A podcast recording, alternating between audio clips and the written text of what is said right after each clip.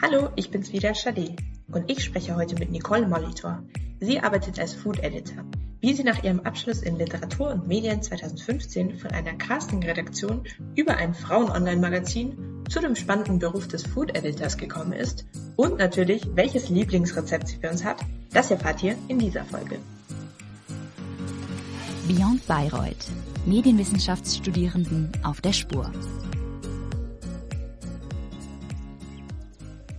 Hallo Nicole, ich freue mich sehr, dich heute hier willkommen heißen zu dürfen. Stell dich zu Beginn gerne kurz vor, wer du bist, wo du wohnst und natürlich vor allem, was du beruflich machst.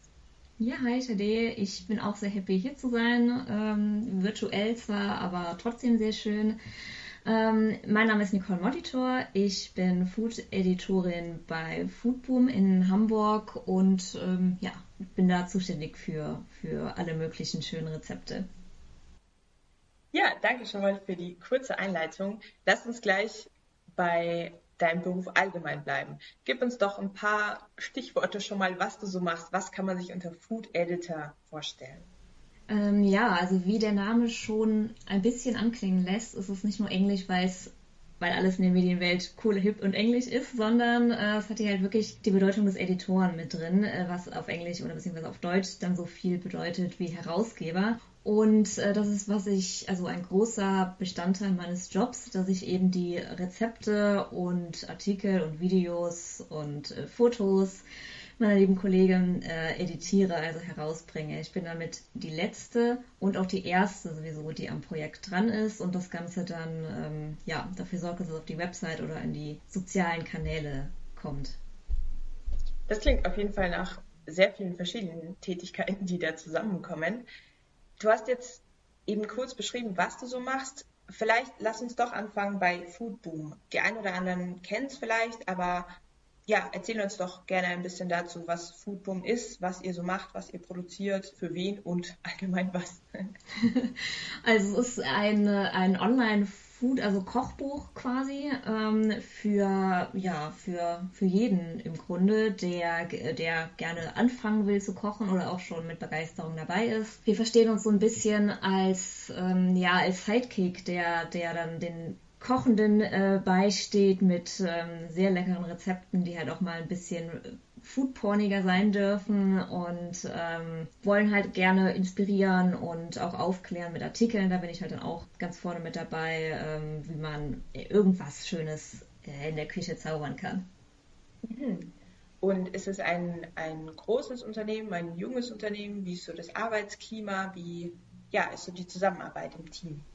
Also Foodboom ist ein, ein recht junges Start-up-Unternehmen. Vor fünf Jahren äh, wurde es halt eben jetzt in Hamburg gegründet. Und äh, dazu gehört auch schon eine Foto- Videoproduktionsstudio ähm, namens Blueberry Food Studios und die produzieren auch noch für externe Dienstleister auch noch Videos. Das heißt, wir sind da noch breiter aufgestellt, aber Foodboom selbst ist eben sehr, ja, sehr geprägt vom Startup-Geist, also sehr flexibel, flache Hierarchien.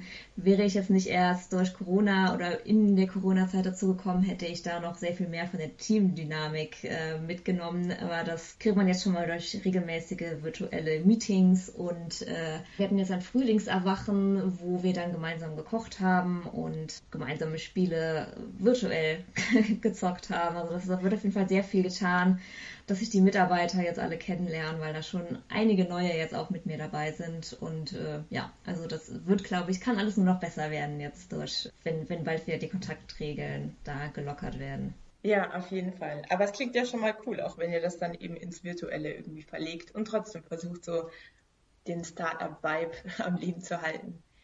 Und nimm uns doch gerne auch mal mit so in deinen Arbeitsalltag. Also wie kann man sich das jetzt vorstellen, vor allem mit all diesen verschiedenen Aufgaben, die du da übernimmst? Wie läuft es dann konkret ab?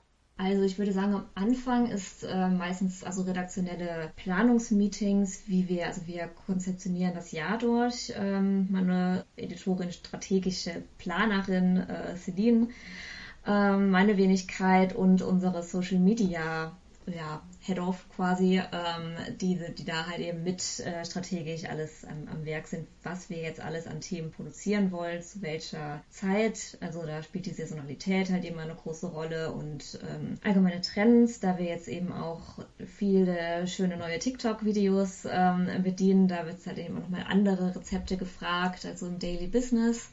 Und wenn wir jetzt so einen groben Plan haben, dann besprechen wir das natürlich auch mit unseren ähm, Sales-Agenten und Agentinnen, ähm, weil wir halt eben natürlich auch für Kundenrezepte entwickeln. Aber natürlich nicht nur, sondern wir machen auch allgemein Rezepte, die uns äh, gefallen und die wir jetzt eben spontan da auf den Tisch bringen wollen. Und dann wird das Ganze gebrieft an die, äh, das Produktionsteam. Das besteht aus ja, Fotograf, ähm, Videomensch und ähm, natürlich einem Foodstylisten. Die Foodstylisten sind bei uns die Köche, die aber eben mehr machen als reines Kochen, sondern die wirklich dafür da sind, dass sie halt das Essen wunderschön präsentieren, dass es wirklich äh, quasi nur noch mal kurz abgeknipst werden muss, also das ist jetzt auch eine, äh, ja, äh, das ist jetzt etwas schlecht, die Fotografen dastehen, weil die natürlich auch wahnsinnig tolle Arbeit leisten mit ähm, sehr kreativen Hintergründen, die sie regelmäßig selber basteln und alles. Aber ähm, genau, da bekommt das Essen, das wir uns so ein bisschen mit ersponnen haben, in Kombination natürlich mit den Foodstylisten als Profis, bekommt da so das Leben eingehaucht.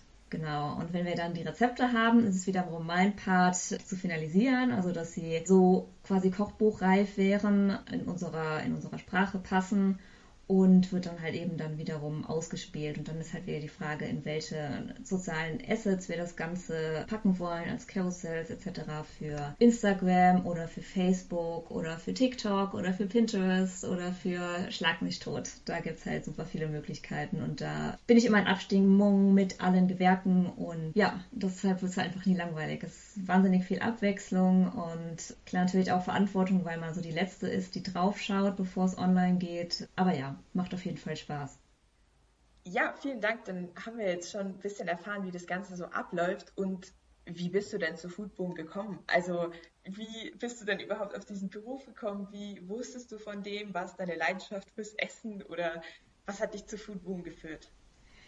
Puh, das ist ganz interessant. Was hat mich zu Foodboom geführt? Also auf jeden Fall kann man sagen, ich habe mich auf jeden Fall in Hamburg umgeschaut. Also ich habe eigentlich einen, also eigentlich habe ich einen sehr weiten Weg hinter mir wie auch schon nach Bayreuth, ähm, so jetzt nach Hamburg. Ich komme ursprünglich aus der Eifel und ähm, habe meinen Bachelor in Bonn gemacht, bin dann nach Bayreuth für den Master, bin dann wieder nach Köln für diverse Praktika, bin dann mal nach Ahrweiler, bin dann wieder nach Bonn und äh, bin schließlich bei GoFeminin in äh, Köln gelandet. Und da habe ich äh, schon so Kaufratgeber geschrieben und bin dann später auch da schon als Food-Redakteurin letztendlich gelandet. Und äh, ja, das war da auf jeden Fall die Liebe zum Essen.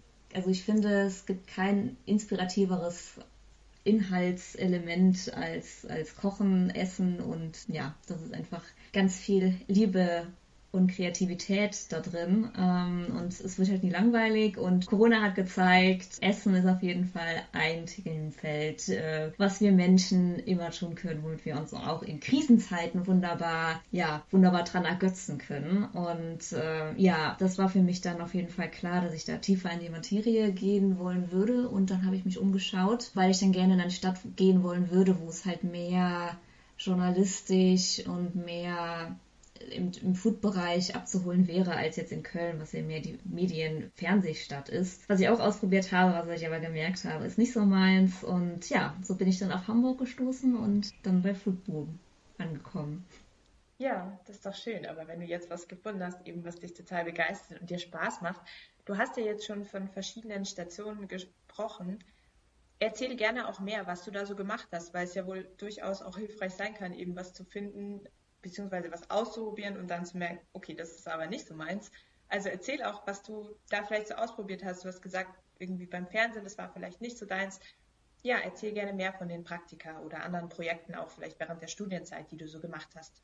Also man muss dazu wissen, ich gehöre zu den Leuten, die nie während des Studiums Praktika gemacht habe, was eigentlich ziemlich blöd ist, weil es eigentlich die Zeit ist, wo man sich ausprobiert. Und mein großes Problem war, dass ich dann nach dem Master ähm, da stand mir erstmal meine praktische Erfahrung reinhole, weil ich, also ich wusste immer, dass ich schreiben will und genau, musste dann eben noch etwas praktische Erfahrung dazu sammeln und bin dann, stand vor dem Problem, dass man äh, als Master-Absolvent keine, keine Praktika mehr bekommen hat, wo man Mindestlohn bekommt. Also man musste Mindestlohn ausgezahlt bekommen, wenn man mit dieser Ausbildung irgendwie was äh, beruflich machen wollte, was natürlich äh, blöd war, weil die Leute natürlich, äh, die Arbeitgeber natürlich keinen dafür bezahlen wollten voll. Genau, deshalb habe ich jede Menge Praktika so noch für lau gemacht und habe dann nebenbei im Service gearbeitet, was auch überhaupt nicht mein Ding war. Aber das ist eine andere Geschichte. Äh, jedenfalls bin ich dann nach Köln zurück, weil ich ja da auch schon in Bonn meinen ähm, Bachelor gemacht habe und meine Familie halt und meine ganzen Freunde in dem Umkreis sitzen habe. Genau, äh, Köln als Medienstadt war natürlich Anziehungspunkt und da habe ich dann erstmal sieben Monate in einer Produktionsfirma gearbeitet, die sich auf Dokumentarfilme spezialisiert hat. Aber das war wirklich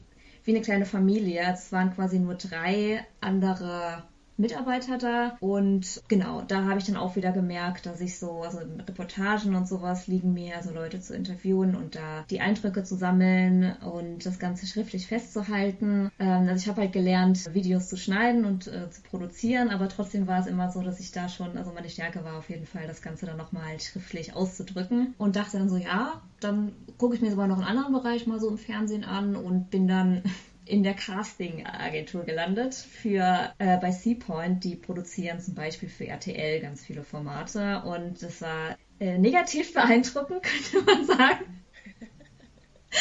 Also es, es, hieß, also es sollte eine, eine Show für Frauen werden, wo Frauen ganz tolle Dinge tun. Ähm, und ich dachte so, ja, cool, da kann man jetzt mal, ne, dass man ein bisschen mehr so emanzipatorisch was macht. Es fing auch ganz gut an, aber dann ging die Kurve so sehr stark runter und nachher haben wir dann doch wieder Frauen gesucht, die irgendwie mit ihrer Vagina furzen können oder so. Also das war sehr, naja, sagen wir es so. Es war naja. Ähm, genau, dann ging es weiter, weil ich dann halt eben dachte, so, ja, okay, ähm, hm, dann jetzt doch stärker den Schreibfokus verfolgen, auch im Fernsehen. Dann bin ich zu so einer Nachrichten, nicht ganz Nachrichtenagentur, aber so ähnlich halt auch eine kleinere Firma ähm, und habe da für einen extra Bereich in NRW die Lokalnachrichten recherchiert und verfasst. Und ähm, ja, das war auch soweit in Ordnung, aber es ist halt, also für also es war halt etwas altbacken, dieses, äh, dieses Programm. Ich dachte, ja, na, okay.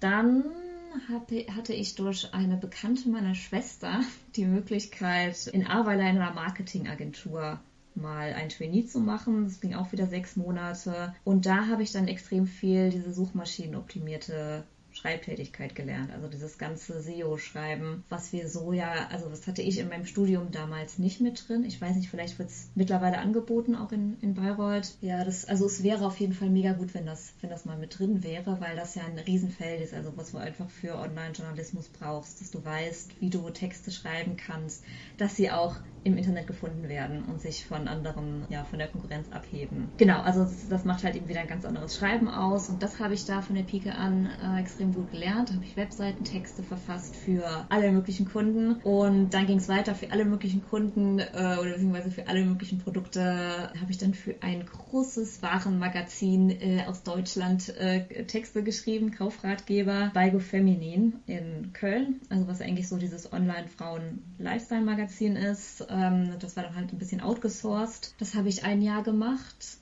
Und dann war es mir halt irgendwann zu langweilig, immer nur Kaufratgeber über Teppiche, Bodenbeläge, Handtücher, alles Mögliche. Also es war ein vielfältiges Feld und eine echt gute Schule. Aber ja, irgendwann möchte man dann vielleicht auch mal was Kreativeres machen.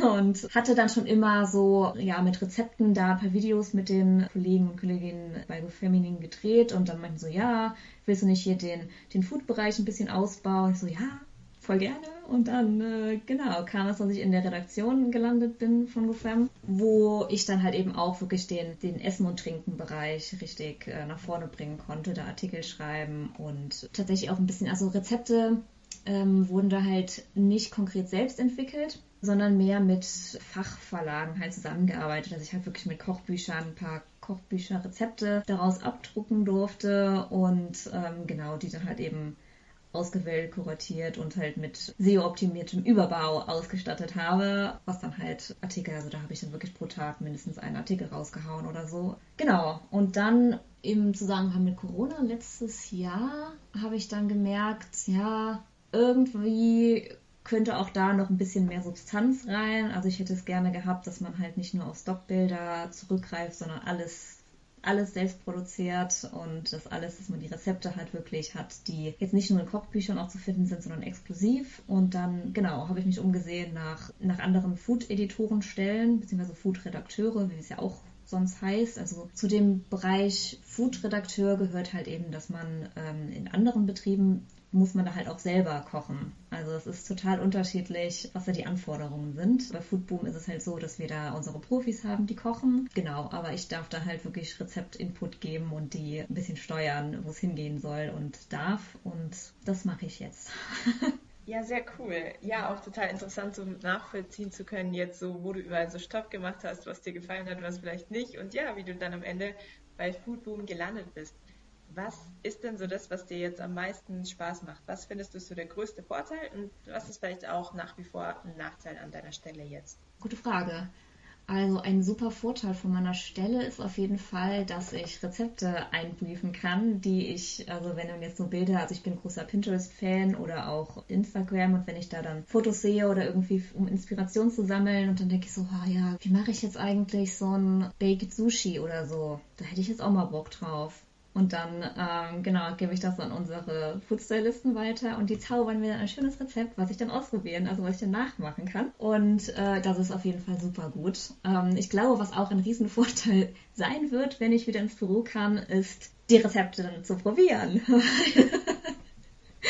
weil tatsächlich ähm, ist Verkostung dann natürlich auch an der Tagesordnung. Also mir wurde schon von diversen, aus diversen Quellen berichtet, dass man da so seine sieben Kilo oder so zunimmt. Direkt mich dachte so, oh, oh, das, das wäre jetzt bei Corona aber ganz schlecht, so ohne sportlichen Ausgleich. Hm. Ja, also das durfte ich noch nicht erleben, aber so viel, wie ich sehe, ähm, wie dann da immer zur Freigabe gegeben wird, ja, kann ich das sehr gut nachvollziehen. Genau, und am Nachteil kann ich aktuell gar nicht so was sagen. Also ich bin ja auch noch super frisch. Das wäre auch schon ganz traurig, wenn ich jetzt schon irgendwas hätte, worüber ich mich beklagen würde. Es ist für mich jetzt auf jeden Fall ähm, super viel natürlich auf einmal, weil jetzt da viele, viele neue Aufgaben mit dazugekommen sind, die ich vorher so nicht hatte. Und natürlich das Team kennenzulernen in einer Krisenzeit rein virtuell ist natürlich auch so ein bisschen herausfordernd. Da neigt man halt so dazu, gerne mal dahin zu fahren oder hinfahren zu würden, um den einen oder anderen endlich mal persönlich zu treffen, was halt ja leider nicht erlaubt ist oder richtigerweise nicht erlaubt ist, genau. Und da ähm, beim Thema Corona-Maßnahmen ist Foodboom auch super aufgestellt. Also wir haben direkt mal so Masken zum Eintritt bekommen und Selbsttests etc. Das äh, wird ja auch alles spendiert und wirklich auch darauf geachtet, dass äh, man, man mit solchen Tests hinkommt und dass alle Maske tragen etc. Also das ist schon ähm, 1A. So kannte ich das bisher noch nicht, dass da wirklich so mit so einer Achtung und wirklich auch Wertschätzung der, der Mitarbeiter halt wirklich umgegangen wird. Ja, vielen Dank für, für die Einblicke. Wir sind jetzt auch schon so langsam am Ende. Aber bevor wir zum Abschlusstalk kommen, Du hast auch schon angesprochen, Rezepte. Muss ich dich natürlich fragen, hast du denn ein Lieblingsrezept, das du uns empfehlen kannst? Ein Lieblingsrezept? Puh, ähm, also ich bin ja auch verantwortlich für die Sonntagskuchen äh, bei Foodboom und da hatten wir ein ganz tolles Rezept für so einen veganen Blechkuchen mit, ähm, mit Rhabarber und Macadamianüssen und noch so Streuseln obendrauf, der tatsächlich extrem gut war. Bei veganen Kuchen ist man immer so ein bisschen so, hm, ja, also die sind ja auch lecker, aber schmecken schon man schmeckt schon, dass da kein Ei und Butter und so drin ist. Ähm, aber der ist wirklich richtig gut. Also der ist auch noch zwei, drei oder eigentlich eine Woche lang. Da hatte ich den, glaube ich, da rumstehen bei mir, äh, weil ich ihn direkt nachgebacken habe. und äh, genau, der war immer noch super frisch und echt geil. Den kann ich auf jeden Fall sehr empfehlen, egal ob man Veganer ist oder nicht. Cool. Ja, den werde ich auf jeden Fall mal ausprobieren. Das klingt sehr lecker. ja. Ja, dann vielen, vielen Dank an dieser Stelle schon mal. Und dann kommen jetzt abschließend noch fünf Fragen in Form unseres Abschlusstalks. Alles klar. Der Abschlusstalk.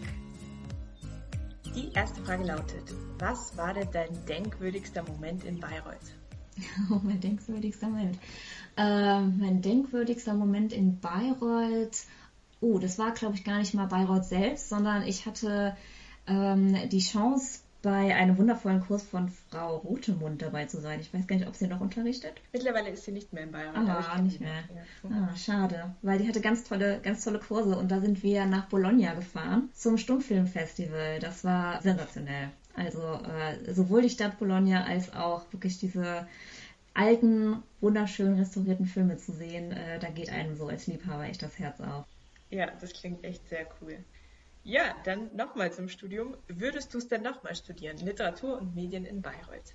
Auf jeden Fall. Also Literatur und Medien in Bayreuth äh, war echt ein großes Vergnügen. Ich muss auch sagen, also ich war ja vorher in Bonn für meinen Bachelor und es war halt wirklich ganz toll, endlich mal so eine kleine Uni zu haben, wo die Professoren und Dozenten die Namen kannten, wo man dann halt tatsächlich auch alle, alle Mitstudierenden kannte. Und ja, also ganz spannende Kurse. Ich hatte da echt super, super Glück, sowohl in den, in den medienwissenschaftlichen Bereichen als auch in der Literaturwissenschaft. Ja, also Interesse halber würde ich total gerne sowieso nochmal immer so ein paar Kurse besuchen, aber dafür hat man jetzt leider keine Zeit mehr. Was würdest du nochmal genauso machen und was würdest du anders machen, rückblickend? Mm, ich glaube, ich würde dann jetzt einfach ganz andere Kurse studieren oder ganz andere Kurse belegen, als ich gewählt habe, einfach nur um noch mehr Einblicke in andere Bereiche zu kriegen, natürlich. Ich hatte, meinen, ich hatte meinen Schwerpunkt in der Literaturwissenschaft tatsächlich auch so ein bisschen noch auf die Medievistik gelegt, weil ich das in Bonn auch hatte und war da auch so ziemlich alleine im Literatur- und Medienstudiengang. Ich glaube, die meisten hatten da ähm, die anglistischen Kurse besucht. Genau, deshalb würde ich davon jetzt auch mal so ein paar Kurse mir mit, mit aneignen dann ein Blick in die Zukunft mit einer Frage, die sicher nicht ganz einfach ist. Wo meinst du, stehst du denn in zehn Jahren?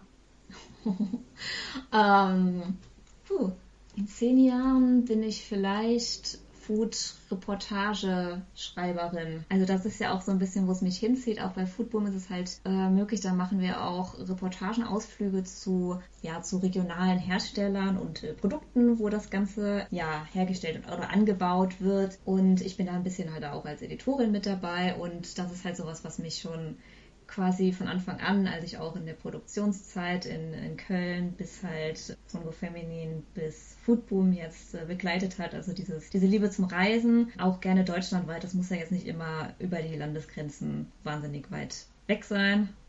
Stichwort Nachhaltigkeit. Und äh, genau, da würde ich super gerne Dokumentagen äh, und äh, Reportagen und Dokumentationen ja, mit dran arbeiten gerne, also im Food-Bereich natürlich. Und zu guter Letzt hast du noch abschließend einen Tipp an unsere Medienwissenschaftsstudierenden ja, macht so viele Praktika, wie es geht. Am besten während des Studiums. Ich weiß gar nicht, ob es vielleicht inzwischen sogar möglich ist, also ob ein verpflichtendes Praktikum vorgesehen ist. Ähm, wenn nicht, sollte man da mal drüber nachdenken. Außerdem super äh, einfach, wenn man also so als studentische Hilfskraft irgendwo mitwirken kann. Da hatte ich eben auch so die Chance oder das Glück, ähm, so eine zu ergattern. Und da lernt man halt super viel auch noch über den Kursplan hinaus. Also das kann ich jedem jedem nur mitgeben. Oder halt eben so schöne Sachen wie Campusradio oder ähnliches. Nehmt mit, was ihr könnt, allein schon um so eine eine Vita aufzubauen und so ein bisschen, ja, was in der Hand zu haben, womit ihr euch bewerben könnt oder einfach nur zu wissen, wo es euch hinführen soll. Das ist, glaube ich, das A und O. Ja, das ist doch ein schönes Schlusswort. Dann vielen, vielen lieben Dank. Danke für all die Einblicke. Es war wirklich interessant und schön, sich mit dir zu unterhalten. Jetzt habt ihr wie immer die Möglichkeit, uns zu schreiben, wenn ihr noch weitere offene Fragen habt an Nicole, schreibt uns einfach an beyondbayreuth.uni-bayreuth.de. Vielen Dank, Nicole. Mach's gut. Sehr gerne und äh, ja, wir hören voneinander.